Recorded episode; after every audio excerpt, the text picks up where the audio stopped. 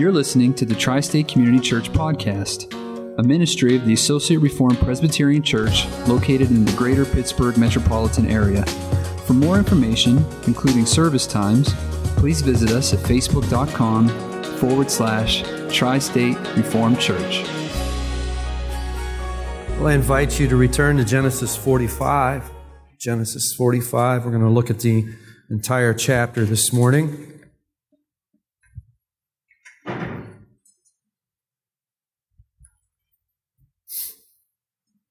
As we continue in these narratives, we're going to be finding our way to the end of Genesis here before long, and it's be time to consider what's next. Exodus. I actually been toying with that, but I've been thinking we've been in the Old Testament a long time. It might be might be good to go to the New Testament for a little while. But been toying with that. I've been praying Exodus. Uh, it would be nice to go into the Exodus material. Genesis 45. Then Joseph could not control himself before all those who stood by him. He cried, Make everyone go out from me. So no one stayed with him when Joseph made himself known to his brothers. And he wept aloud so that the Egyptians heard it and the household of Pharaoh heard it. And Joseph said to his brothers, I am Joseph. Is my father still alive? But his brothers could not answer him, for they were dismayed at his presence. So Joseph said to his brothers, Come near to me, please. And they came near, and he said, I am your brother Joseph, whom you sold into Egypt. Now do not be distressed or angry with yourselves because you sold me here, for God sent me before you to preserve life. For the famine has been in the land these two years, and there are yet five years in which there will be neither plowing nor harvest. And God sent me before you to preserve for you a remnant on earth, and to keep alive for you many survivors. So it was not you who sent me here, but God. He has made me a father to Pharaoh, and lord of all his house, and ruler of all the land of Egypt. Hurry and go up to my father and say to him, Thus says your son Joseph, God has made me Lord of all Egypt. Come down to me, do not tarry. You shall dwell in the land of Goshen, and you shall be near me, you and your children, your children's children, and your flocks, your herds, and all that you have. There I will provide for you, for there are yet five years of famine to come, so that you and your household and all that you have do not come to poverty. And now your eyes see, and the eyes of my brother Benjamin see, that it is my mouth that speaks to you. You must tell my father of all my honor in Egypt and of all that you have seen. Hurry and bring my father down here. Then he fell upon his brother Benjamin's neck and wept, and Benjamin wept upon his neck. And he kissed all his brothers and wept upon them. And after that, his brothers talked with him. And when the report was heard in Pharaoh's house, Joseph's brothers have come, it pleased Pharaoh and his servants. And Pharaoh said to Joseph, Say to your brothers, do this load your beasts and go back to the land of Canaan. Take your father and your households and come to me, and I'll give you the best of the land of Egypt, and you shall eat the fat of the land. And you, Joseph, are commanded to say, Do this. Take wagons from the land of Egypt for your little ones and for your wives, and bring your father, and come. Have no concern for your goods, for the best of all the land of Egypt is yours. The sons did so, and Joseph gave them wagons according to the command of Pharaoh, and he gave them provisions for the journey. To each and all them he gave change of clothes, but to Benjamin he gave 300 shekels of silver and five changes of clothes. To his father he sent as follows ten donkeys loaded with the good things of Egypt, and ten female donkeys loaded with grain, bread, and provision for his father on the journey. Then he sent his brothers away, and as they departed, he said to them, do not quarrel on the way. So they went up out of Egypt and came to the land of Canaan to their father Jacob. And they told him, Joseph is still alive and he is ruler over all the land of Egypt. And his heart became numb, for he did not believe them. But when they told him all the words of Joseph, which he had said to them, and when he saw the wagons that Joseph had sent to carry him, the spirit of their father Jacob revived. And Israel said, It is enough. Joseph, my son, is still alive. I will go and see him before I die. Heavenly Father, Lord, our eyes are upon you as we seek to understand your word this morning. We ask, Lord, that you would be pleased to teach us, to guide us, to lead us into all righteousness, Father. Teach us that which, Father, you have for us from this particular passage, the text of Scripture. Father, we pray that you would not only teach us, but apply this to our lives and to our hearts. We humbly come before you in Jesus' name. Amen and amen. In our text this morning, there's a lot of things. There's a lot of themes that we could that we could pick up, but there's two great themes in particular, and uh, they are God's providence and uh, God's reconciliation. And when put that way, when we hear words like providence and reconciliation, some are tempted to say, "Well, those sound like uh, cold and lifeless theological terms. But um, when you begin to study these terms and you begin to see how these uh, realities, if you will, are fleshed out in Scripture, uh, you see suddenly theology coming alive. Um, theology, when it's done properly, uh, is actually quite living. And I would even submit to you that as we take in the idea of God's providence, the idea of God's reconciliation. There's a tremendous potential for healing in our hearts and for strengthening, uh, for courage, um, and etc. Um, now, to begin this morning, to really get the full force of verse 1, we really do got to go back into the context, which is good for us anyway. If we go back all the way to chapter 43 and verse 1, there we see the famine is very severe in the land. This doesn't surprise us. We've been studying this now for a few weeks. Joseph said there was going to be a famine. Uh, we believe Joseph because who gave Joseph the word that there was going to be a famine? It was God. God said there's going to be a famine. Seven years of plenty, followed by seven years of extreme famine. Now, Joseph's brothers have made one trip to Egypt. They've uh, secured grain. They've gone back and they've exhausted that.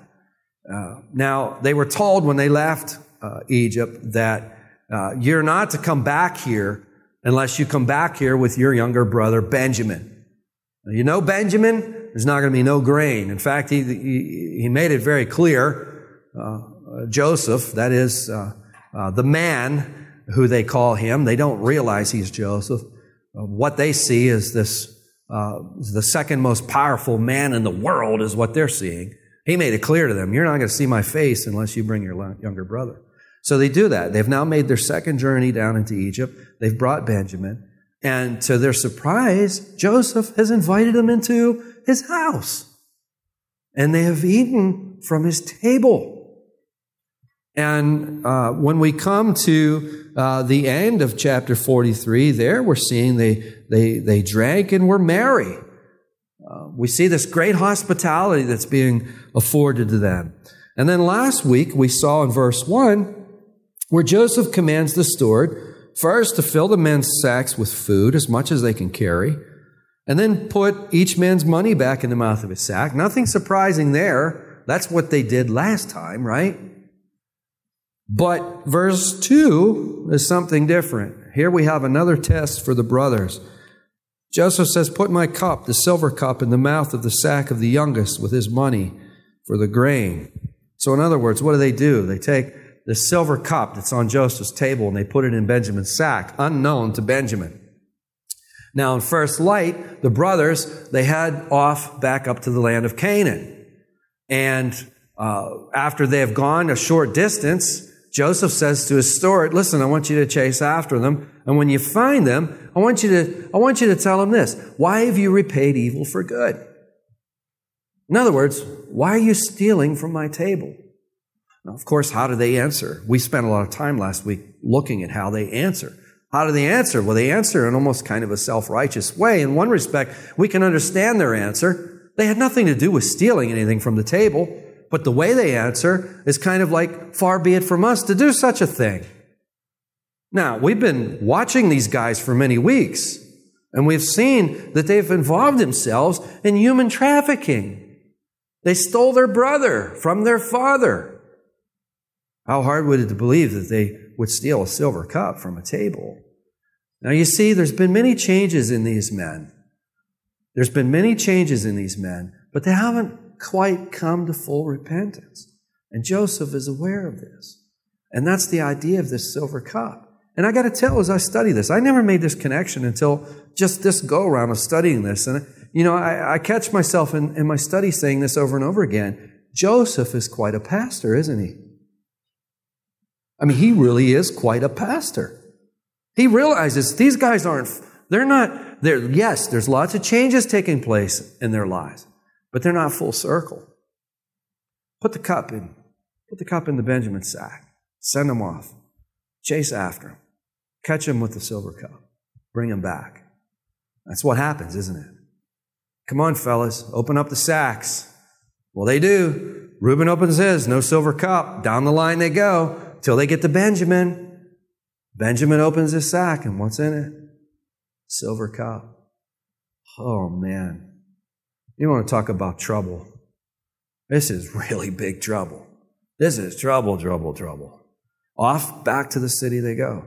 Now they're in the presence of Joseph. Judah stands up and he speaks for the brothers. And in verse 16, speaking for the brothers, what does he say? Chapter 44, verse 16. What shall we say to my Lord? What shall we speak? Or how can we clear ourselves? God has found out the guilt of your servants. Repentance. Is he referring to a silver cup? No, they had nothing to do with the silver cup. They have no clue how the silver cup got in the sack, but they didn't have nothing to do with that. What are they referring to? The things they had something to do with. And furthermore, their actions are in keeping with their repentance. They're not willing to leave. If you're going to apprehend Benjamin, then apprehend all of us. None of us will go anywhere. The servant says, No, no, no. Only the one who has a silver cup. Well, then Judah speaks up and says, Listen, you don't understand. If Benjamin does not return to my father, my father will die. He will die. And he says, Take me in his place. Let me be enslaved. Let me be thrown into slavery. Only let Benjamin go back and return to my father. You see, and he's speaking on behalf of his brothers. You see, that's what repentance looks like. It's not just lip service, but it's a complete change of heart attitude, a complete change of, of, of direction. And Joseph sees it. He sees true repentance. And that brings us to verse 1 of our text this morning, chapter 45, verse 1. Joseph could not control himself before all those who stood by him. He couldn't control himself. Why couldn't he control himself?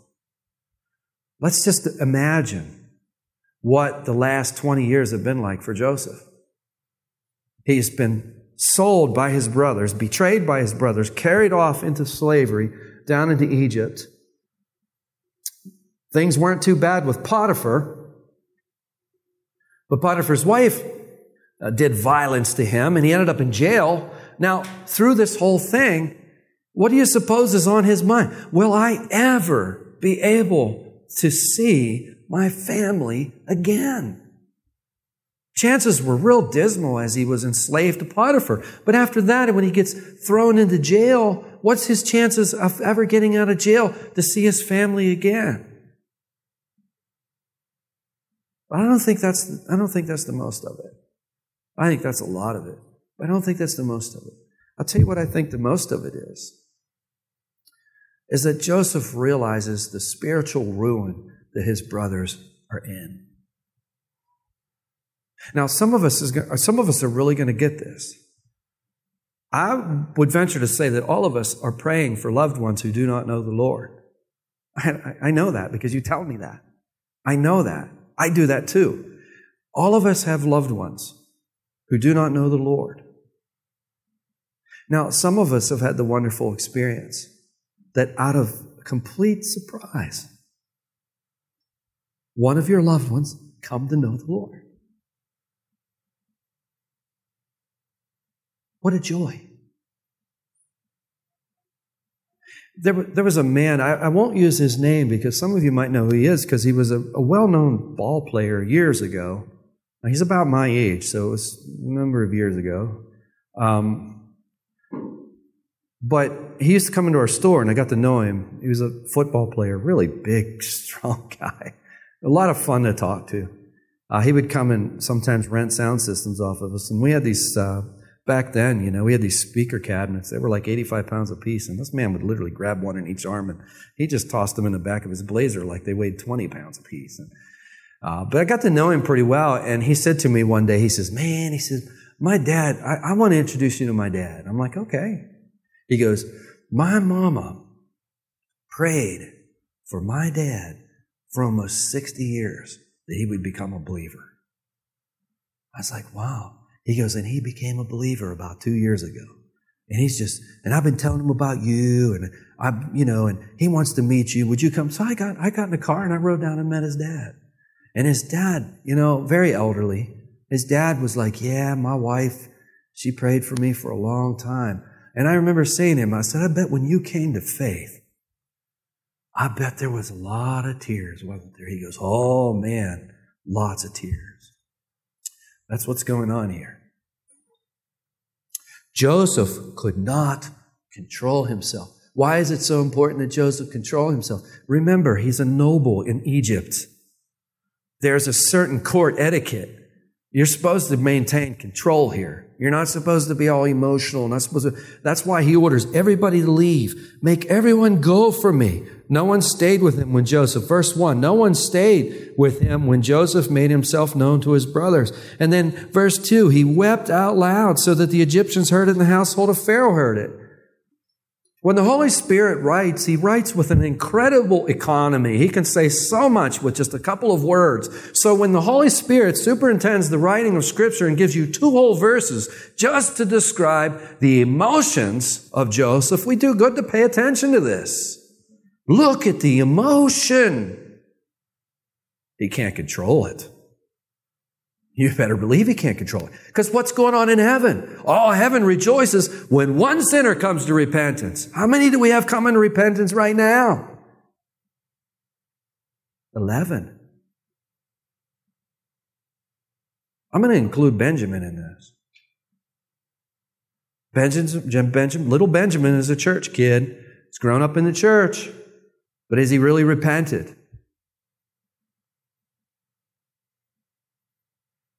I think he has now.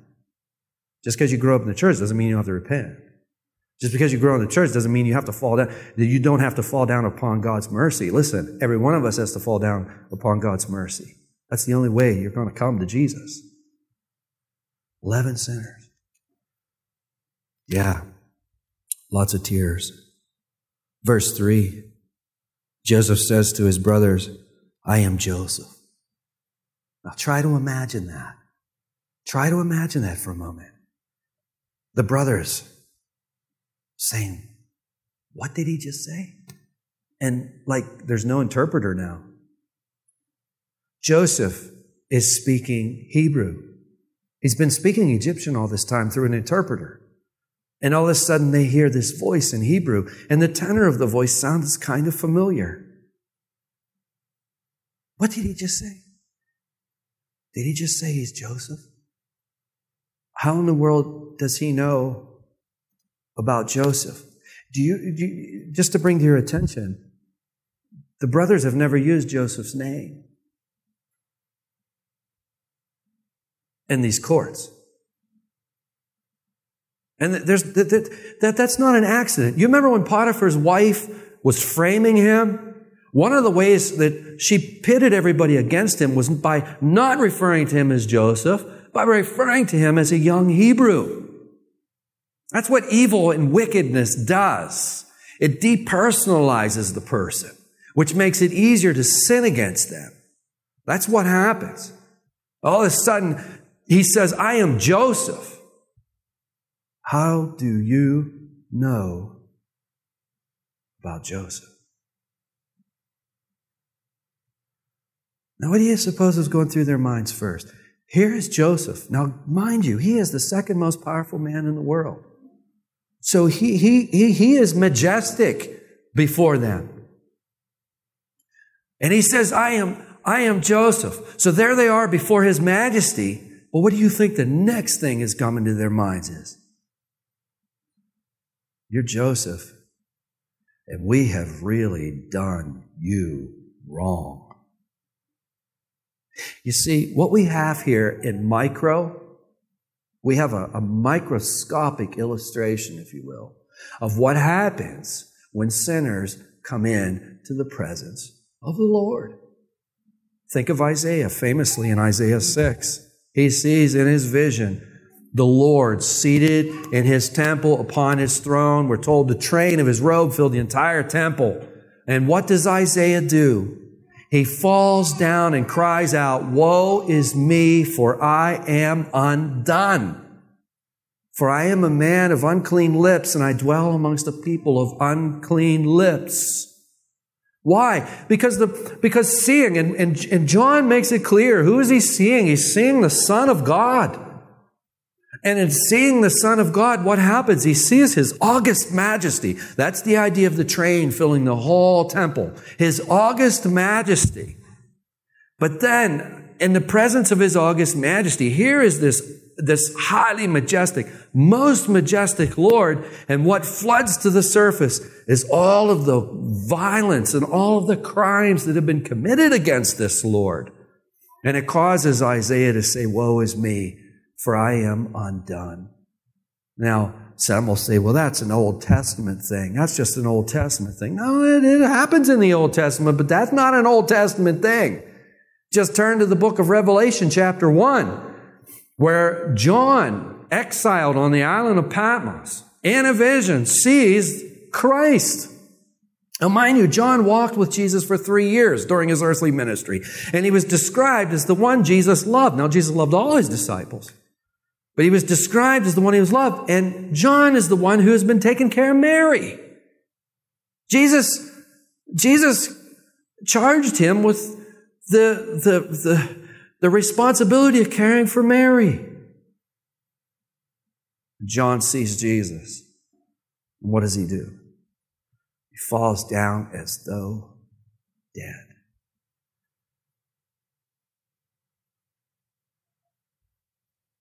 How does Joseph respond? He asks, Is my father still alive?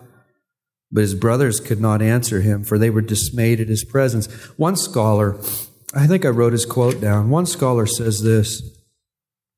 He says, What is indicated here by the brothers is the panic that seizes a person when surprised by obvious doom. Did you get that? Here indicates the panic that seizes a person when surprised by obvious doom. That's where these brothers are at. So Joseph said to his brothers, and pay close attention to this, verse 4. He says, Come near to me, please. What is Joseph doing? Is Joseph trying to crush them? If we, if we think that's what's going on, we're misreading this. Joseph is not trying to crush them. Joseph is trying to call them near to himself. He says, Come to me, please. No, he says, Come near to me, please. And they came near to him, and he said, I am your brother Joseph, whom you sold into Egypt. Again, he's not trying to crush them. He's trying to say, listen, I really am your brother Joseph. You, you sold me into Egypt. Remember? He says in verse 5, Now do not be distressed or angry with yourselves because you sold me here. Uh, let's stop right there. And let's back up again to verse 4. One, one more thing about verse 4. Let me, let me notice a parallel here. When Joseph says to his brothers, Come near to me, what does that remind you of? Does that not remind you of Jesus saying to sinners who are so loaded with their guilt and so burdened with their guilt, saying, Come to me, all you who are what? Burdened and heavy laden. Come to me, and I will give you rest. Take my yoke upon you, for my burden is easy, my burden is light. Right? He's calling them to come to him. In verse 5, he says, Now do not be distressed or angry with yourselves because you sold me here. Now, what is Joseph saying there? Is he saying, Hey, listen, fellas, what you did really wasn't that bad? Is that what he's saying? No. No, what they did actually was really bad. Sometimes you'll hear people say that. They'll say, Man, I tried to tell such and such, it really wasn't that bad. I'm like, Okay, um, did they believe you? No. Okay, well, good. Because what they did was really bad. And you're not going to help them lying to them. And besides that, they know it was really bad and they know you're lying to them. And they know that the rest of the stuff you say probably isn't any more, more reliable than what you've just said now. That's a silly thing. Don't say that. And that's not what Joseph is saying here. He's saying, Do not be distressed or angry with yourselves because you sold me here, for God sent me before you to preserve life. What is Joseph up to? He's a great pastor. I got to tell you, he's a great pastor. You know what he's trying to do? He's trying to take their focus from their sin past and move their focus to God's grace. That's what he's up to. That's why I said a couple of weeks ago, and I said even earlier than that, maybe a month ago, it's the easiest thing to stand here and plaster your hearts against that back wall back there. It's the easiest thing there is to do. But that's not going to lead you to repentance. That's not going to lead you to faith either. It's not going to lead you to Jesus. That's just going to leave you back there in the back wall. No, we have to be convicted of our sins for sure. That's a necessary step. But we also, as we have seen, we have to apprehend the mercy of God in Christ, right? That was a lesson that we had a few weeks ago. But not only that, not only that, we have to see, uh, we have to see God's mercy and His grace, don't we? You see, that's, that has to become our focus, not our past sin. These brothers have repented. Once we repent of our sin, what does God do with it? He casts it away. And what are we to focus on after that? Well, you're a new creation. You're to focus on Christ and on the grace. Listen, fellas, God sent me here. What? Ah, God sent me here. Wait a second. Um, we sold you to these Ishmaelites who carried you down there, and Potiphar bought you. And yeah, but God sent me here. God sent you here. Yeah, He sent me here to save your lives. You mean while we were doing the most criminal thing we ever did, God was using it to save our lives? Yeah.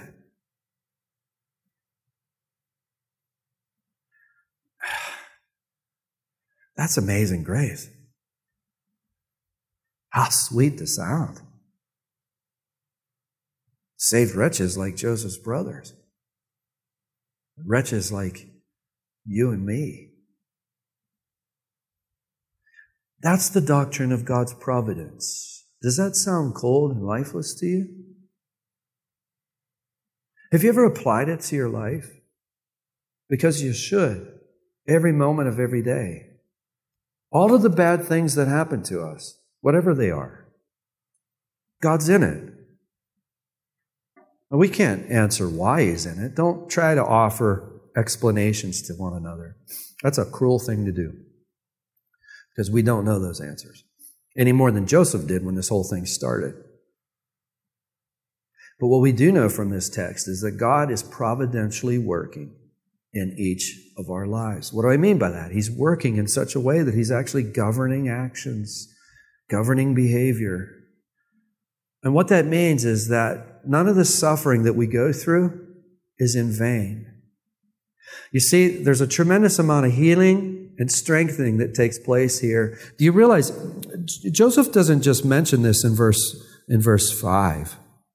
Joseph says in verse 5, God sent me before you to preserve life. In verse 7, what does he say? God sent me before you to preserve for you a remnant. What does he say in verse 8? So it was not for you, it was not you who sent me here, but God. That's three times. In Hebrew literature, that is the superlative. If we go back to Isaiah 6, the angels, they don't just say, Holy is the Lord Almighty. They don't just say, Holy, holy is the Lord Almighty. They say, Holy, holy, holy is the Lord Almighty. That is the superlative. What is a superlative? Think of the word super. It's taking the language and it's pressing it as far as it can be pressed, is what it's doing. God sent me here. God sent me here. God sent me here. Before you. What's being emphasized here is how God works in the midst of human, in the midst of our suffering. And and it's given Joseph, you see, Joseph has been able to digest this. Joseph's been able to understand this. Joseph says, okay, this is my assignment. It's my assignment to be a slave in Potiphar's house. I'm not just a, uh, a victim of random violence. I've been given an assignment which requires that I be a slave in Potiphar's house. And my assignment requires that I go into this pit for X amount of years. It's not until he is ascended to the right hand of Pharaoh that he really begins to understand, I think, what his assignment is. But now, once he finds out what his assignment is, he has been so wonderfully prepared for that assignment, hasn't he? The 17 year old Joseph that we encounter way back in what, chapter 37, I think, was not ready to be at the right hand of, of Pharaoh. He was running around popping off about the dreams, remember? Got himself in all kind of trouble. Now God was using that too. You see, that's what escalated and heated things up, which led to them throwing him off to the Ishmaelites, right? And he had to go into the furnace of affliction for all these years. Back to our text. Verse 9 Hurry, hurry, go up to my father and say to him, Thus says your son Joseph, God has made me Lord of all Egypt. Come down to me, do not tarry. In other words, we can, we can hear an echo of Jesus, you know, the, the, the resurrected Jesus, saying, Listen, all authority in heaven and earth has been given to me. Now go, uh, go, go and tell everybody, publish the news. But then in verse 10, you shall dwell in the land of Goshen, and you shall be near, near me, you and your children, and your children's children, your flocks, your herds, and all that you have. There I'll provide for you. There are yet five years of famine to come, so that you and your household and all that you have do not come to poverty. What is, what is that all about? What is Joseph saying? He's saying, I've, I've come to prepare a place for you. I've come to prepare a place for you so that where I am, you may be also. Jesus says, In my Father's house there are many mansions. For not so, I'd have told you. But see, I, I go. I go so that I might prepare a place for you so that where I am, you may be also. That's some of the best, that's some of the best word in the Bible, isn't it? Look at verse 12, our scripture memory verse. Now your eyes see, and the eyes of my brother Benjamin see. Their eyes have been opened, haven't they? That it is my mouth that speaks to you. In verses 13, 14, and 15, here is reconciliation. We have God's providence, we have reconciliation. You see, God's providence has enabled Joseph to forgive these brothers. He's been empowered to forgive these brothers. Had it not been for his understanding of providence, he wouldn't have understand, understood any more than he was a victim of random violence. He would have become bitter.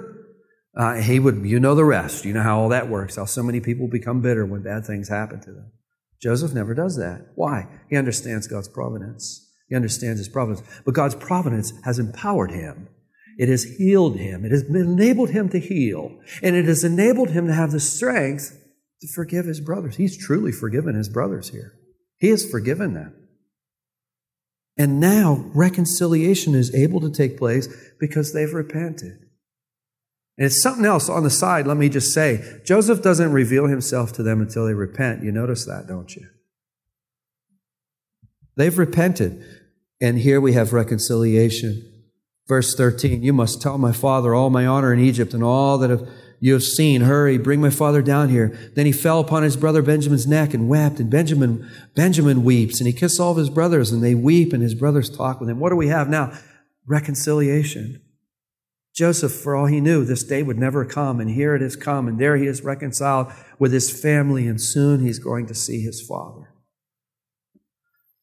In verse 16, when the report was heard in Pharaoh's house, Joseph's brothers have come. It pleased Pharaoh and his servants. That is an amazing verse, by the way. There's a lot of reasons why Pharaoh may not be so excited about this. If Joseph had told Pharaoh about it, maybe, maybe Pharaoh would like to, you know, put the pinch on these guys for doing such an evil thing to Joseph. He loves Joseph. He might have some animosity towards him. And secondly, Joseph may, even, or Pharaoh may even have some selfish reasons of not wanting Joseph to be, um, uh, you know, kind of off his focus. I don't want you to lose focus of your assignment here with your brothers and everything. But that's not how Pharaoh reacts. The heart of the king really is in the Lord's hand, isn't it? You see how God is sovereign. See how God is sovereignly working in the heart of Pharaoh? Pharaoh said to Joseph, say to your brothers, and not, Pharaoh's not just pleased, but the servants are pleased. And Pharaoh says, this, this is the guy. I mean, he, he says to Joseph, say to your brothers, do this, load your beasts, go back to the land of Canaan, take your father and your households, come to me, and I will give you the best of the land of Egypt, and you shall eat the fat of the land. And you, Joseph, are commanded to say, do this, take wagons, from the land of Egypt for your little ones and for your wives, and bring your father and come. Have no concern for your goods, for the best of all the land of Egypt is yours. That's breathtaking. The sons of Israel did so. Joseph gave them wagons according to the commandment of Pharaoh, gave them provisions for the journey. To each and all of them, he gave a change of clothes. To Benjamin, he gave 300 shekels of silver, five changes of clothes. To his father, he sent as follows 10 donkeys loaded with good things of Egypt, and 10 female donkeys loaded with grain, bread, provisions for his father on the journey. Then he sent his brothers away, and as they departed, he said to them, Do not quarrel on the way. What do we have going on here? When we come to faith in Christ Jesus, our Father lavishes gifts upon us, doesn't he? You see the amazing illustrations here. Pharaoh is lavishing gifts upon this household, isn't he? Amazing gifts. So they went up out of Egypt, came to the land of Canaan to their father Jacob, and they tell him Joseph is still alive. And his, how does Jacob react to this? How does the father react? Well, he became numb. We can understand that because it's not like these guys aren't in the habit of lying to him, is it? But when they told him all the words of Joseph, which he had said to them, and besides that, think about it. Here's Benjamin showing up with all these clothes and 300 shekels of silver. Benjamin, you should be broke. You should have spent all your money getting grain. How's it you got all this money? And everybody has their money. And they've got these chains of clothes, and they've got all these gifts, and, and they've showed up with twice as many donkeys, I presume. I presume they went down with 10 donkeys. They come back with 20. That's a presumption. I don't know how many donkeys they took down. But they come back with donkeys. They come back with all this stuff. And besides that, there's the wagons. Now, to us, a wagon might not seem like a big deal, but if we were Joseph's family, the family didn't have a wagon. Okay, that was a technological advancement that was only in places like Egypt. And the only ones who had things like that were people like Pharaoh. All right, where did you get the wagons, fellas? Joseph. Joseph has provided. And Israel said, Well, it is enough. We're told that his spirit revived. He said, My son is still alive. I will go and see him before I die. What an amazing story of God's providence and God's reconciliation. Amen. Heavenly Father, we thank you